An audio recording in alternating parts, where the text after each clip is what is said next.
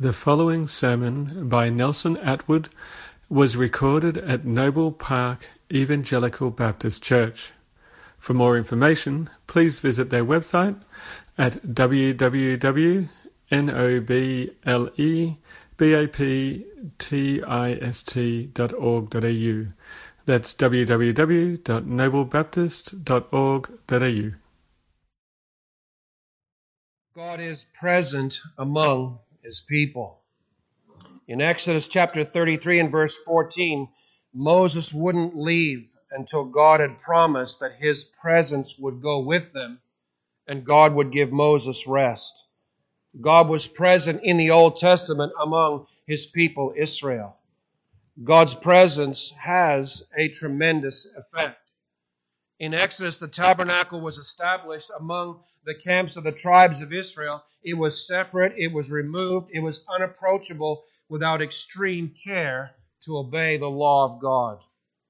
In Leviticus 10, Nadab and Abihu approached to worship God with unauthorized fire, to worship in a manner and means that God had not approved of, and God struck out against them in judgment.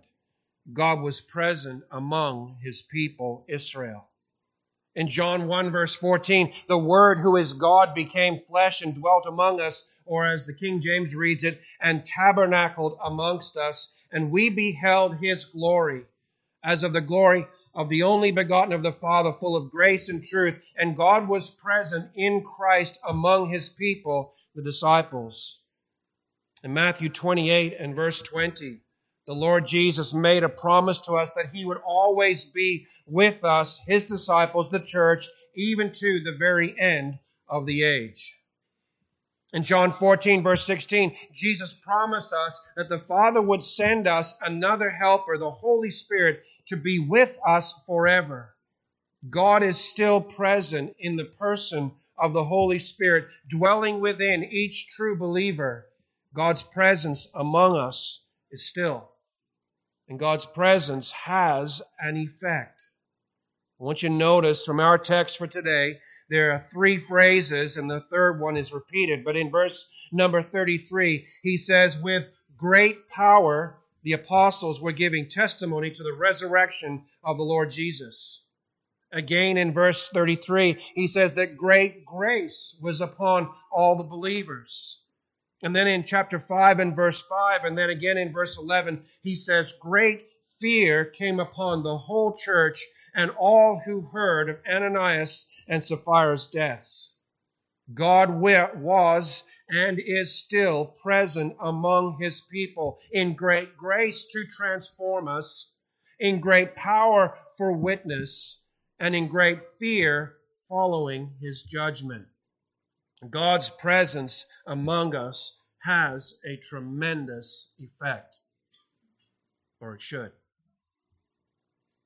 So, first of all, there is great grace to transform us. God was present among them, and there is evidence of His great grace to transform them.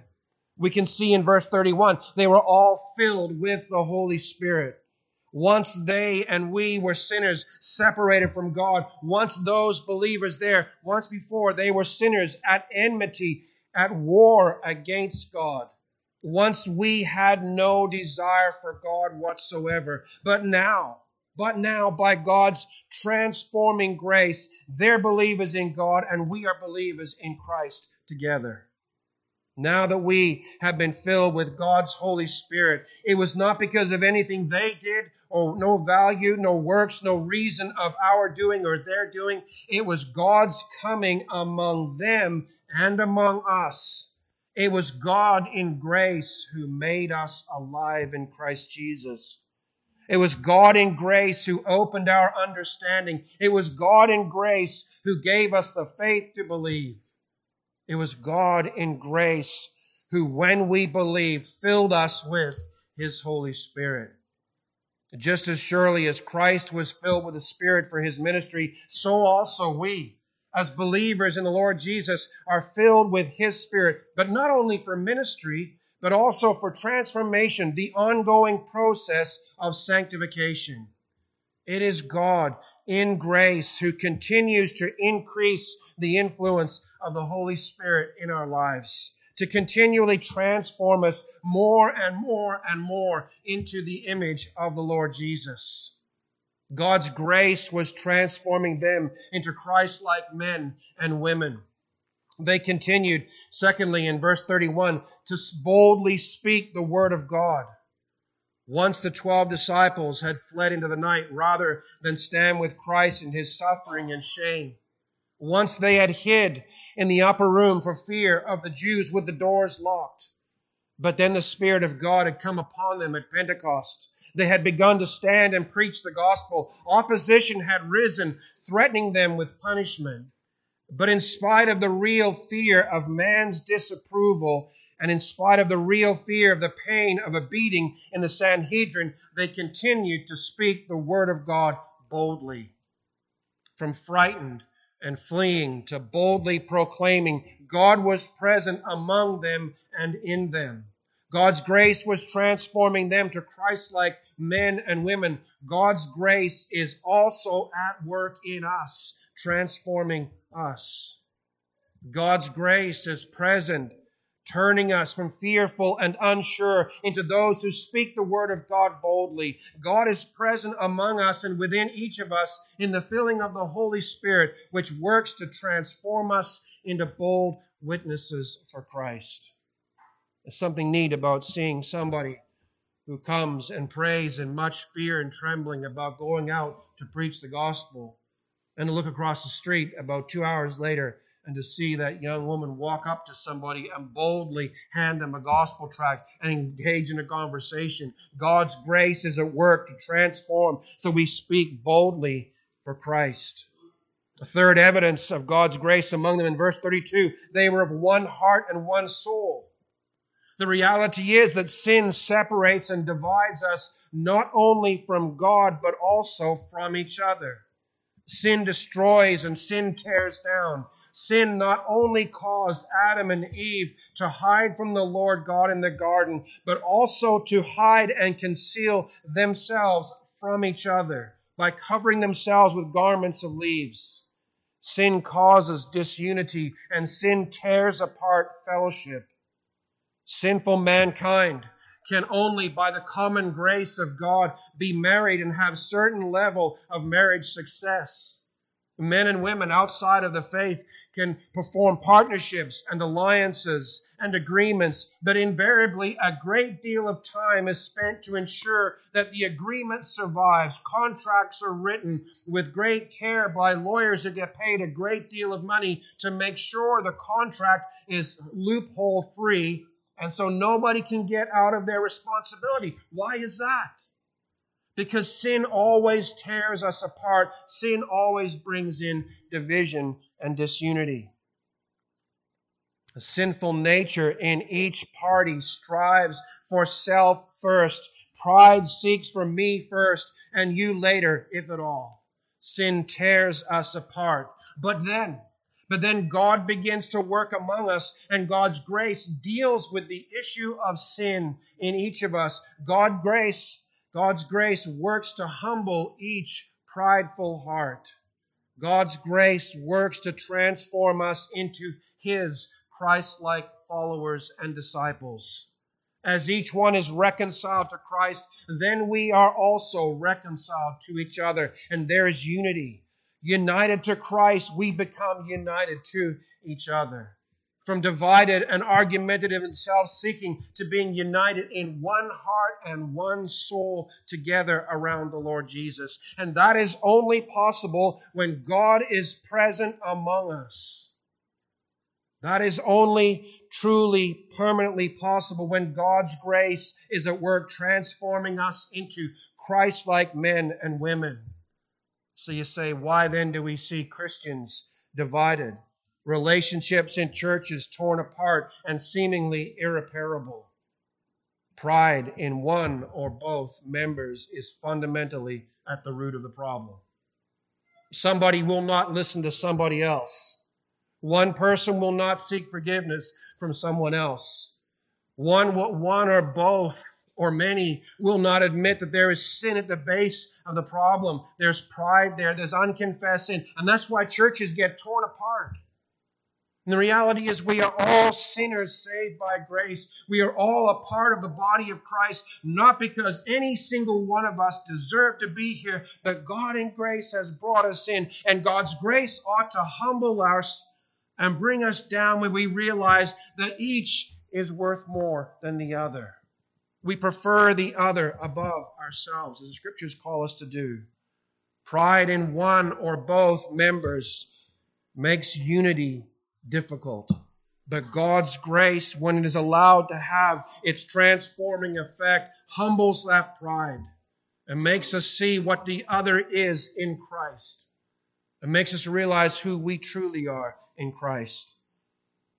Sadly, another problem, the reason why we have disunity in churches is sadly that not everybody who names the name of Christ truly belongs to him, as this passage makes very clear.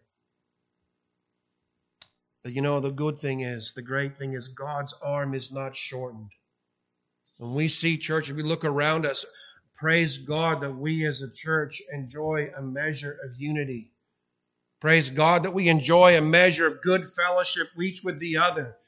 Yes, there's, there's always going to be tensions. We're all, none of us is perfected. None of us is where we should be in our walk with Christ, and there'll always be friction. But as long as God's grace is allowed to override and overrule and work in our hearts, we can all be humbled and we can all realize that God can transform us and bring unity there. God can also save those who are not truly saved. Fourth evidence of God's grace that none kept the possessions as only for their own use in verse 32 and then verses 34 and 35 and 36 and 37 we have this tremendous example of sacrificial love and sacrificial giving for each other one of the themes that kind of overrides that whole passage is love they looked after each other. They cared for each other. There was a love that was expressed from one to the other as they saw each other's need and provided for it. Early on in life, we are all self seeking and striving to gain personal advantage. But now in Christ, we're living, or we are to live in sacrificial love, willing to suffer for the benefit of the other. That is God's grace, God's transforming grace at work among them, and God's transforming grace is also at work amongst us. God's grace was transforming them into Christ like men and women. Great grace was upon them all. Listen, brother and sister in Christ, be encouraged. Examine your own heart and your life, and you'll see the evidence of God's grace at work there as you look back over the last year and the years before that and see where you were in years gone by. See the appetites and desires, see the habits, See the things that you had a craving for and see how God is steadily changing. His grace is transforming you more and more into the image of Christ. Look around you and notice the work of God's grace in the lives of others and encourage them by letting them know that you can see it even if they can't. For me personally, sometimes the work and progress seems so slow. And I begin to wonder is God really at work in me? But then I begin to realize, and I look back, I can see the desire for certain things that are not conducive, not helpful for my spiritual growth. Those desires are fading. I begin to realize also there's an increasing desire for the things of God. He is at work in my life, transforming me. And like watching grass grow, right? You think, does grass ever grow? You go out there and you look at it, it just seems to sit there. And you come back two weeks later and oh, mowing again. So you mow it down and you wonder, does it ever really grow? And you go around that circle, and all of a sudden you realize the grass is growing. And even though it seems so small and so slight, when you look back over a bigger period of time, you suddenly realize there's growth there. Unfortunately, the sins are more like weeds. They grow so much faster and so much higher. But you know, God is at work in your life. Brother and sister, look back. Take a look at each other. You say, why do that? Number one, to encourage them.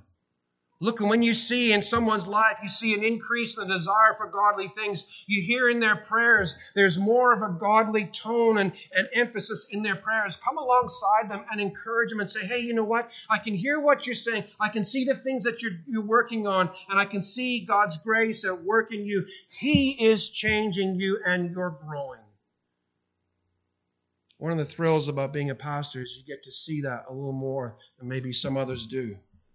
And it's a thrill to look and see in your lives, to see that God's grace is at work and you are being changed. That's so encouraging. Do you have a love for the people of God? That's God's grace. Do you have an increasing sensitivity to sin? That's God's grace at work. You wrestle with sin. We all do. But that wrestling, the fact that you don't like sin in your life and there's a, there's a struggle and a strive to put it off and get rid of it, that's evidence of God's grace at work in your life. Do you see folks on the train or on the street or maybe in the workplace and you grieve wondering if they've ever heard the gospel? That grieving in your heart is the work of God's grace in your life, changing you more and more into the image of the Lord Jesus Christ. So great grace was upon them all. Notice, secondly, great power. There was great power for witness. God was present among them, and the evidence was great power to witness and testify to Christ's resurrection. It was not cleverly designed, powerful programs that brought great revival at Pentecost, where thousands were saved. It was not Peter who had a PhD in theology or management. It was not his great public speaking skills to communicate the gospel in a surprising, fearful, forceful way. It was not the apostles' great intellect. Remember the Sanhedrin? The most educated, lofty of us all, the men in the, in the land, and they're looking down at Peter and John, and they're fishermen, not known for their great skills and intellect and thinking. They're tradies, they're roughnecks. And yet, what they said was they realized that they had been with Jesus. There was a power upon their words and upon their work that testified it wasn't them, the power of God was at work among them. Now, in Luke 24 49, 24 and verse 49, Jesus promised the disciples two things that are inextricably linked together, and you got to catch them both together. He said, I'm sending the promise of my Father upon you, but stay in Jerusalem until you are or will be clothed with power from on high. The promise of the Father is the Holy Spirit, and the clothing was the power. Those two things go together. When the Spirit came upon them, they would receive in and with His presence the power of God to live, to love as Christ loved, to witness to Christ and the saving grace of God. And then excuse me, in Acts 1, verse 8, Pete, or Jesus repeated the, the same promise to them, expanding it to describe the scope of their witness for him, that he said, You will receive power when the Holy Spirit has come upon you, and you'll be my witnesses in Jerusalem and Judea and Samaria and to the ends of the earth. Peter, sorry, power would come when the Holy Spirit had come and filled them. Later on, in Acts 3, we saw a couple of months ago that Peter says, It's not our power or our piety that made the lame man walk. It was the power of God through the Holy Spirit at work. He is the author of life. He made the lame man walk. The power that these men were clothed with is not something special or magical that can be bought or sold, as Simon the magician found out later in the book of Acts.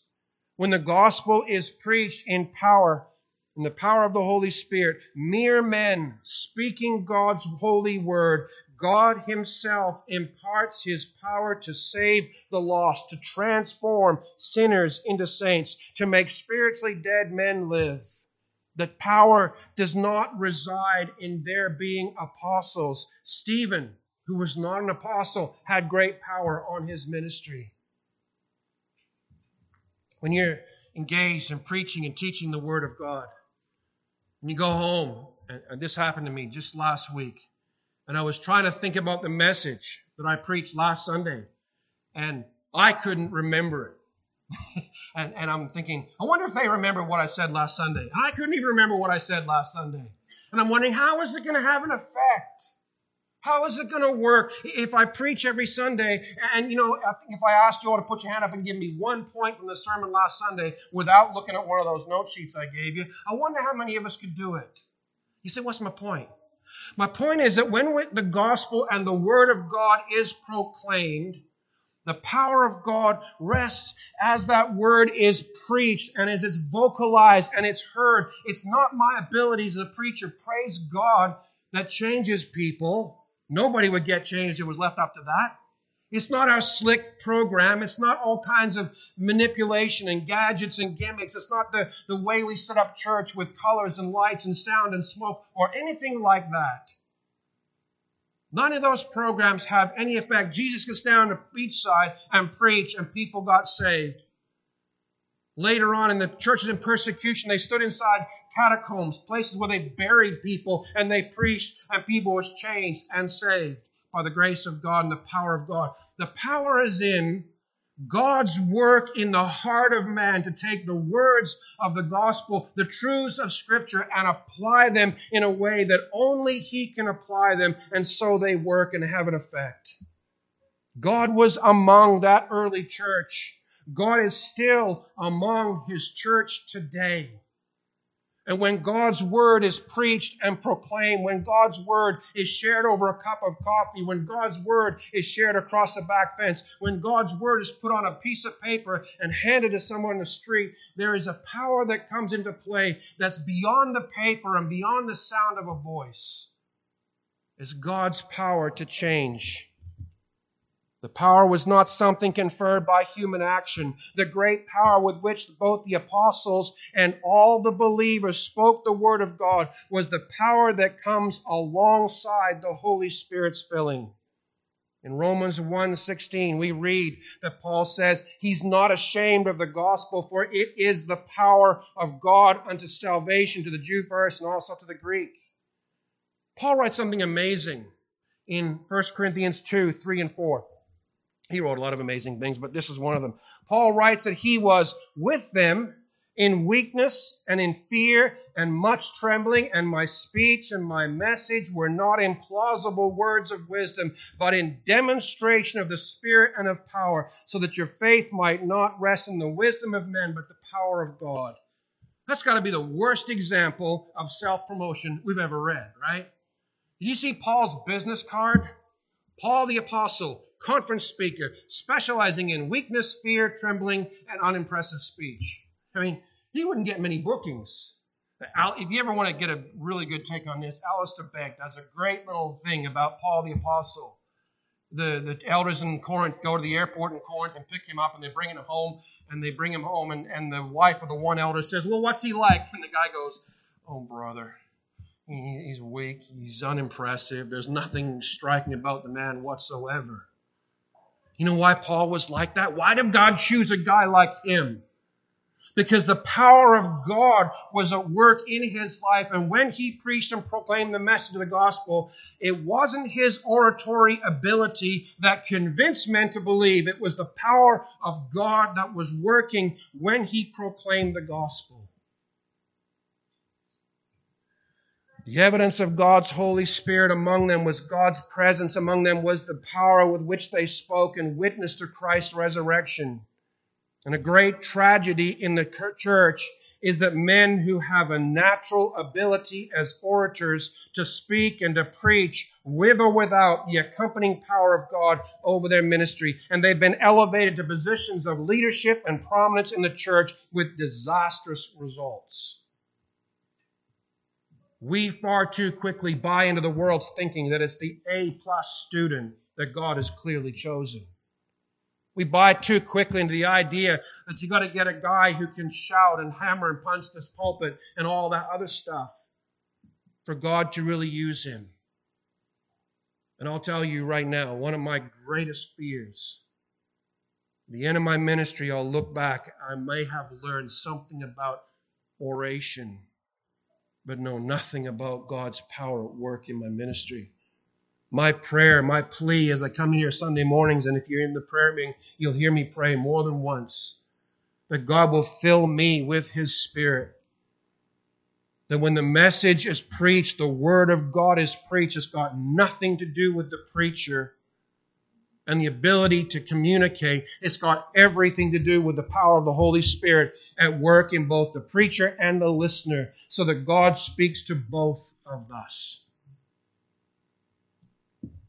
Peter was an ordinary fisherman filled with the Spirit, clothed with power from God. That's why his ministry was successful. Paul was unimpressive in his speech, weak, fearful, trembling, but sorry, filled with the Spirit, clothed with power from God, and that's why his ministry was successful. The evidence that God was among them was the power of God at work as they testified and witnessed to Christ. When you and I speak the truth of the gospel message, at the Spirit's leading, and by his enabling in our own fear, trembling, and weakness, we can know that God is present. He is at work. God is the one who speaks into the heart of the listener, awakening and opening their hearts to hear and to believe. It's not about natural ability, it's about spirit filled obedience. It's not about theology degrees, education, training. It's about submission to the Spirit of God in our lives. I read the other day with amazement Martyn Lloyd-Jones, known to be one of the greatest preachers of the 20th century. He was called into ministry, and his fiancee, Bethany, says, Can you preach? And he said, No, I don't know. I think so. He preached, I think, two or three sermons before he began his ministry as a pastor. Never had one day in a theology college. He was a doctor, a, a medical doctor by profession. And yet God's power was at work over this little Welshman. And when he preached, God's power went to work in the filling of the Holy Spirit, not only in him, but also in his listeners. And he saw something close to revival spread through the area where he witnessed and preached and served. Uh, Charles Haddon Spurgeon, one of my heroes, never spent a day in Bible college, was anything but impressive. He was like five feet tall. But when he stood up and he began to preach, and, and we, we all know Spurgeon had a brain like an encyclopedia, like a modern computer. He was an incredibly gifted brain. But if we stood here and extolled all the benefits of Spurgeon's words and his, his thinking power, he would, if he was here, he would be absolutely outraged. Because as he walked up the steps, the pulpit was set up in their church like a big, out in the middle, because it had no uh, electronic amplification, right? It's a great big huge building, five and six thousand people sitting in the all over this building to hear him preach. He walked up a circular set of steps up to a, a podium out in the middle of the room who had a most use of the acoustics, and he would bellow with his great lungs. But as he walked up the steps, you know he said on every step as he slowly trudged up because he had gout through all, most of his body? He said, I believe in the Holy Spirit. I believe in the Holy Spirit. And he prayed and he pleaded with God every step up that circular staircase until he got out to the pulpit and he began to preach that God would work because he knew, even if nobody around him could figure it out, he himself knew it was the power of the Spirit of God that was working when he preached. It had nothing to do with the preacher and everything to do with God. And, brothers and sisters, that's the evidence that God is present amongst us when the Word of God is preached. People are saved, lives are changed. The description of the early church was clearly Christ continuing his work. There's spirit filled believers, there's bold speaking, there's a unity of heart and soul. The apostles and all of them are testifying with great power on it to Christ's resurrection. There's great grace upon them all. They're being changed. There's a tremendous display of selfless, sacrificial, Christ like love over that whole church. And it's a marvelous thing to kind of look at. And you love reading through the book of Acts and you see that early church and all of its freeness. It was uninhibited by all the stuff that we have to involve with now as a church. They just simply preached the gospel and people got saved. They didn't have even printed out tracts. They just stood there and preached and proclaimed.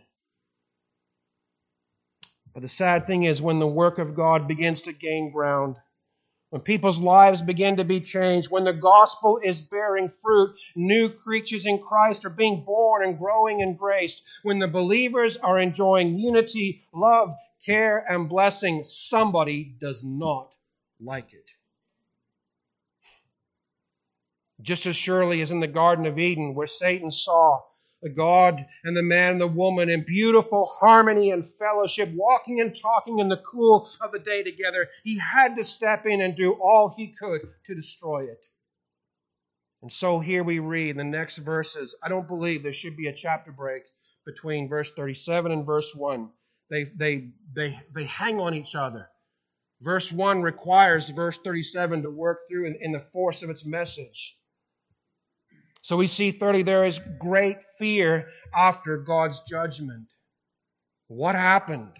Well, we're going to try and unpack it sort of chronologically rather than textually. I sat down in my study and started putting all the things it says about them and what was going on and try to put it in as close to chronological order as possible. And Barnabas' gift is really the beginning of the story. It's an expression of his faith in God. The nickname that the apostles give him and bestow on him suggests that there is a degree of favor and notoriety experienced as a result of his, Barnabas' sacrificial gift. Barnabas sells a field, he brings the money, he gives it to the apostles. Selling and giving the proceeds, he was forfeiting any support or income he would have gained from it by sacrificing such an amount. He's trusting God. And what motivated moved Ananias and Sapphira to such an action? What drove them? Well, in verse, verse 3, Peter's all important question remains unanswered. He says, Why has Satan filled your heart to lie to the Holy Spirit and keep back for yourself part of the proceeds of the land? In other words, what motive was at the root of such deception? Well, it's not too hard to see that greed was clearly a motive that was involved. He and Sapphira wanted to enjoy some of that same notoriety without the sacrificial giving up of a valuable piece of land and the income they would have derived from it. Make no mistake, when Barnabas sold that piece of land, and got all the money and he brings it and he drops it at the apostles' feet and steps back, his income is laying there, somebody else's. And it was a massive step of faith. He didn't have all the social programs that we have today and all the sort of support systems that we've developed. He was throwing himself entirely upon God and saying, Here's the money from that land. I'm setting myself free. And the one I'd love to do a study on Barnabas and take you through the New Testament and see how he pops up here and there and the influence of this godly, encouraging man and how God greatly uses him throughout the course of the rest of the New Testament history. He pops up just a few times, but you go, wow, what a guy. More importantly, far more importantly, from everything I've just said, what a God who was working through him. Greed was a motive of their sin and their deception and their hypocrisy. From Peter's words, we're given, who is given by inspiration of the Holy Spirit, we know that Satan also had a role to play in their sin. Peter says, Satan has filled your heart. It's the same word for filling of the Holy Spirit back in verse 31. It's the very same word when you go back to the story of Judas and Satan entered and filled Judas and he went out to betray Jesus. It's the same word again. How can it be that Satan filled the heart of a believer? Is it possible for a believer to be demon or devil possessed? And the answer is no, absolutely not. It's not possible. The rest of the scripture tells us that very clearly. So then you say, well, how can it be? Well, my argument would be very simply that they were not true believers. You say, it's a bit harsh. Any other proof? Well, if you take a look back in verse 32, there's a very interesting phrase that comes up. In verse 32, he says, the full number, okay? Now, the full number of those who believed.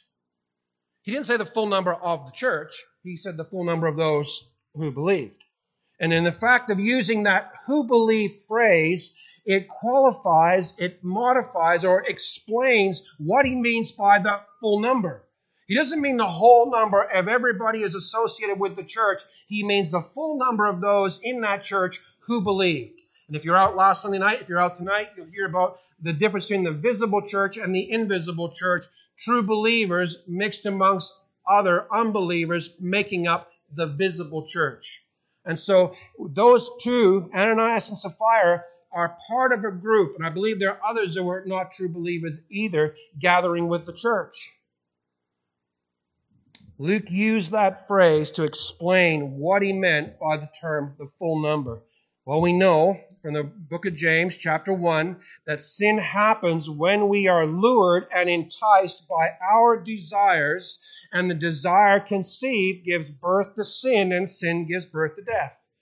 Their desire for the same fame and notoriety that Barnabas had gave an opportunity for Satan to come alongside and just start to whisper in their ears and to fill their hearts. And there's a purpose in it. He says, uh, to, to lie to God. That's the purpose it's there. It's an infinitive of purpose. Their desire for the same fame and notoriety that Barnabas had gave an opportunity for Satan to whisper in their ears and later to fill their hearts for the purpose of moving Ananias and Sapphira to steal from God and then lie to God to cover their sin. Now, I want you to notice very carefully in verse number 4 of chapter 5 the land remained Ananias's. Well, it tells us two things, very important. The church was not practicing an ancient form of communism or communal style living. Okay, so individual members retained their ownership, their control of their assets. But many of them were willing to sell them as the church had need. Okay, so they, they were all together. They said that they, they regarded nothing as their own. That's a great attitude to have right? And then they were willing, when necessary, to go out and sell what they had and bring the money so the church could use it to support the poor and so on. In verse number one, the Bible says, of chapter 5, Ananias, together with his wife, sold a piece of property. It becomes very clear from the text that she had full knowledge and full agreement to what he was doing. I remember in those days, as a woman, I don't think she could legally own land. I may be wrong on that, but my understanding of the culture was he owned the land, not her. And so when he sold it, he didn't need her permission or her blessing to do it, but she had full knowledge, and clearly from the text, she had full agreement. Okay. You may be asking yourself right now, how can it be considered stealing if the land was his, at his disposal, as Peter himself said?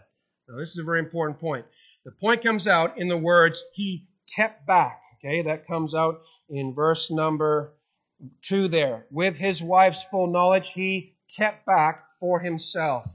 The word literally means they stole. They misappropriated the funds. They, to use our phrase from today, they embezzled. That's what it means, what the word says. Okay?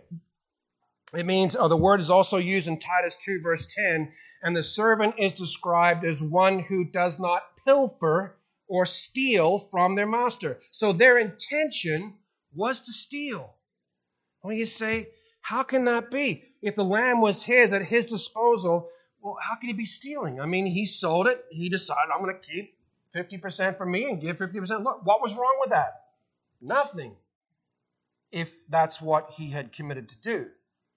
And almost all commentators would agree, and I think they're right, that the, the whole context supports the statement that in order for it to be a theft, there must have been a prior verbal commitment by Ananias to give the whole amount from the sale of the property. If there hadn't have been, then Luke wouldn't have used the phrase, they stole. which wouldn't make any sense. Right? So there had to be some kind of com- uh, commitment that when they sold the land, all the money would be given. So maybe they stood up in church and said, you know what, apostles and brothers and sisters, uh, Sapphira and I, we're going to sell our piece of property in Moe, and we're going to bring all the funds, and we're going to lay it all here, and the church can take all that money and use it. You say, that's not in the scripture. You're right, it's not. But without that assumption, the, the word just doesn't make any sense. Why would Luke choose that word? In order for it to be a theft, there must have been a verbal commitment by Ananias to give the whole amount from the sale of the property to the church. But he kept back a portion of the funds and brought the balance. Notice verse 4. Again, Peter says, You've lied. It was a lie. You say, How can it be a lie? he didn't say it to God, he said to the apostles. This is very important. When they were giving that money to the church, to the church to use, who were they giving it to? The apostles, disciples, deacons, finance committee? They didn't have one, but no, they didn't. They gave it to God. It was money that they, they said, this is for the Lord's use. When you put that money in the bag on Sunday morning or you use your electronic transfer, don't think of it in your head. You're giving it to the deacons to use. You're giving it to the elders to distribute. What you are doing is you are committing that money into the Lord's care for the Lord's use of it. And He leads and governs through a diaconate and an eldership. And we make decisions in that room back there once a month to what to do with the money. Where does it go? How is it to be used? But that money is given to God. Okay? So Ananias lied to God because he made a declaration the money, the whole lot would be given, and then he brings only a part of the proceeds. And we read in verse 5 that Ananias heard Peter's words, he fell down, and the word literally means he expired. He breathed his last, and that was it. He was gone. Ananias died. Three hours later, Sapphira comes in. She's asked about her knowledge of the funds, and also she is struck down. Now, I've purposely left Peter and his words kind of in the backdrop of the story.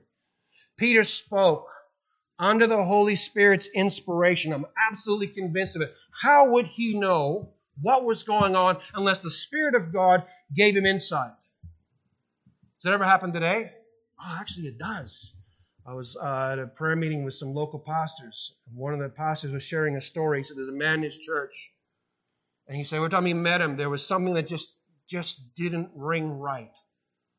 And he went to the man. He said, You know what? I, I, I perceive that there's sin in your life that needs to be dealt with. And the man's, Oh, no, no, no, no, no, no. I, I'm a godly man. I, I, I nothing, no. And the pastor said, mm, Okay. So he went away. And for a number of days, he fasted and he prayed and he pleaded with God to help him understand, to perceive it correctly. And he said he got a vision. Now, this is his words, so I'll just state exactly what he said. He got a vision that this man was sitting in a room with a pair of uh, virtual reality goggles on and a computer screen in front of him, and he was engaging in internet pornography with this virtual reality setup. He called the man in and he said, You know what? I believe that this is what you are doing. And he spelled it out in black and white. And the poor guy nearly passed out. It was exactly what he was doing. And he said, You've got options in front of you. You can repent of sin or you need to leave. And they went through the whole discipline process, and that's kind of the rest of the story carries on from there. He said, Yeah. And I can tell you there have been times in my ministry when talking to somebody, and I can't explain it, but there's a little alarm bell, for lack of a better term, that goes off in the back of my head that says, something's not right. And I was in a situation where that was happening for months on end. Whenever I was with a certain person in our church, there was an alarm bell going off, and it got louder and louder. And I've spent time, the elders and I spent time pleading with God that He would show us what it was. And I never saw it till it was too late. And sadly, there was a big division that came out of that situation. But Peter was there, and I'm convinced with all my heart that he, the Spirit of God, gave him an understanding in that moment. That's what he's doing. And Peter just spoke up. And I'm convinced it was in front of the whole church because there were young men there, there are others there. When the Bible says when they all heard it, they all saw it, there was a great fear that came across the whole church. But the reality is, you want to get this clear too. Peter wasn't responsible for his death. He made the statement, and God struck Ananias down. The judgment was God's to make, and God exercised it. Peter did not strike him down, God did. God was the one who had been lied to. God was the one who had been stolen from. And if you read very carefully the text, he says it's the Holy Spirit that you've tested to, it's God you've lied to. And he makes a very incredible, interesting connection. God is the Holy Spirit. And the church will spend the next 300 years working through understanding how the Trinity works. But it's a very early statement. And he's saying, You've tested the Holy Spirit. You've lied to the Holy Spirit. And God acts. And here's the point out of all this God takes sin seriously. Brothers and sisters in Christ, do not buy into the thinking that the New Testament presents God 2.0, a kinder, gentler, softer God. God is absolutely holy. Just as Nadab and Abihu were judged in our perception maybe severely for offering unauthorized and strange fire, and God struck them down, so God strikes these two down for their sin against him. Just as God struck down Uzzah. I read this story as a kid. I just could not. I thought, Lord, that seems so harsh. Uzzah, you remember the story? They put the Ark of the Covenant up on the ox cart and they're walking along, and the ox cart's going along, and the ox cart's rumbling along behind them and the oxen stumbles and the cart jerks and the ark of the covenant comes looming over. It's falling over. And uzzah's like oh no. And he reaches up and he puts his hand out and he pushes the ark back up onto the ark's cart and god's holiness strikes him dead. Just as surely as God struck Uzzah dead, so also God in righteous, holy judgment strikes down these two who have sinned against him. God takes sin seriously, brothers and sisters. God does not wink at sin. And our world may have redefined sin a million times over since it began. And no longer do we call sin sin, but God has not changed, brothers. And you say, what's the message out of all this? Beware the wiles of Satan. He's got 6,000 years of practice attempting and deceiving better men and women than you and I. Years later, Peter, I think he's in chains in Rome, and he's writing to his beloved church. And he says, Be sober minded, be watchful.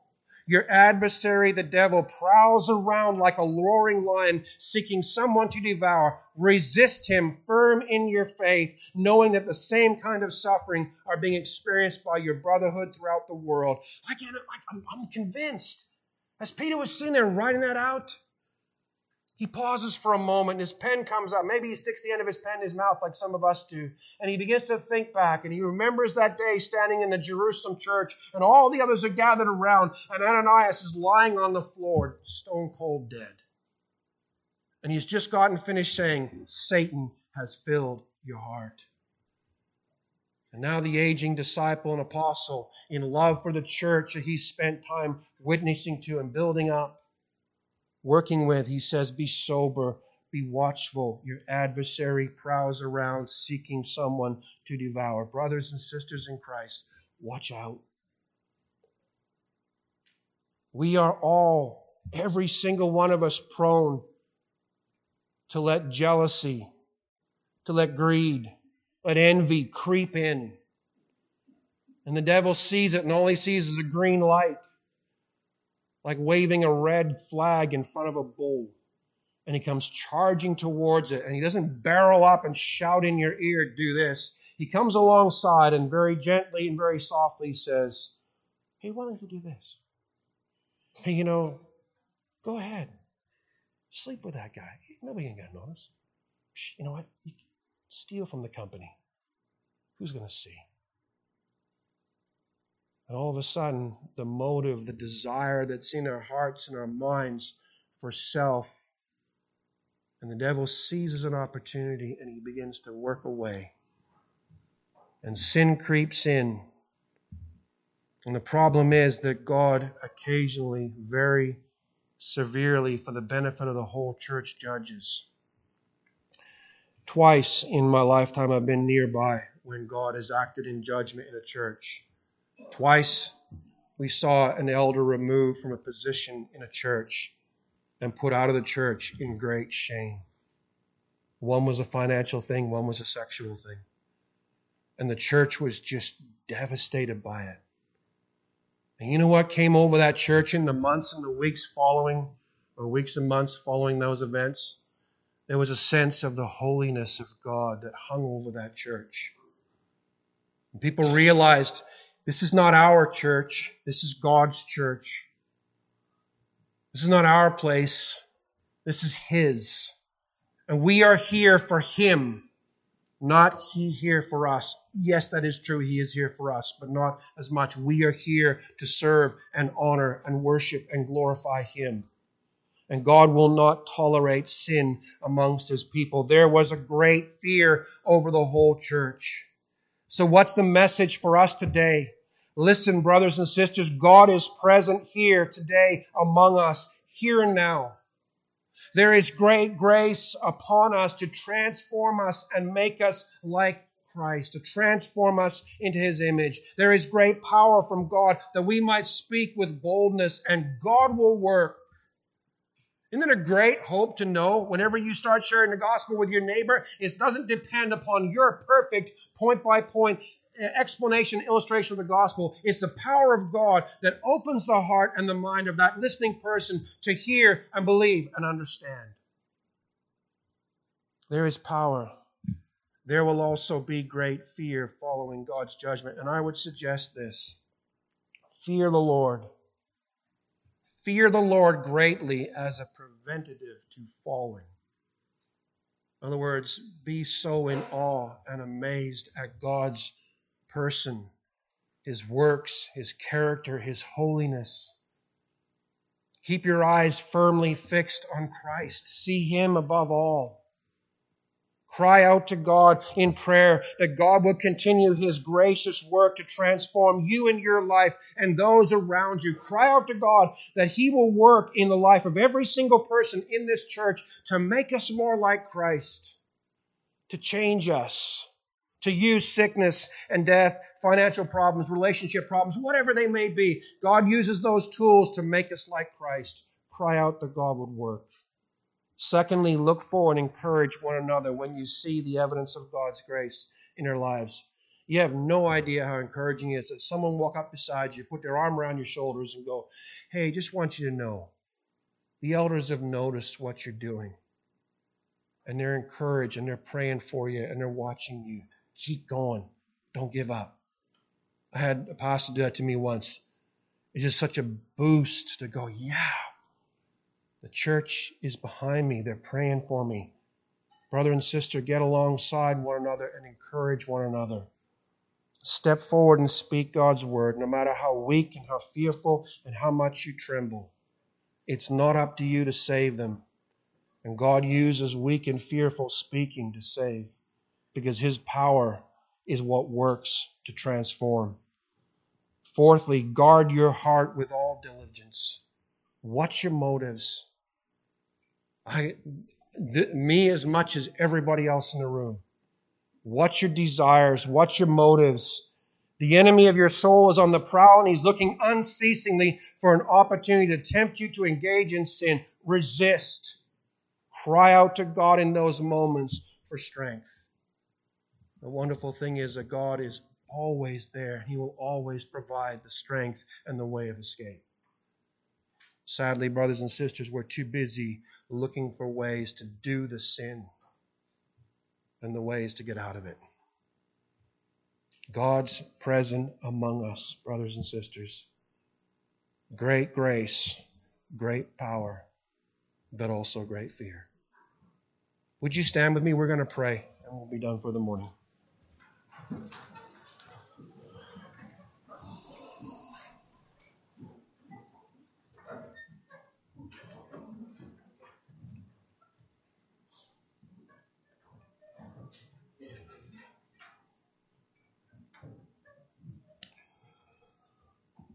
Loving Heavenly Father, we thank you this day for your grace. And Father, we were singing Amazing Grace, how sweet the sound a saved a wretch like me.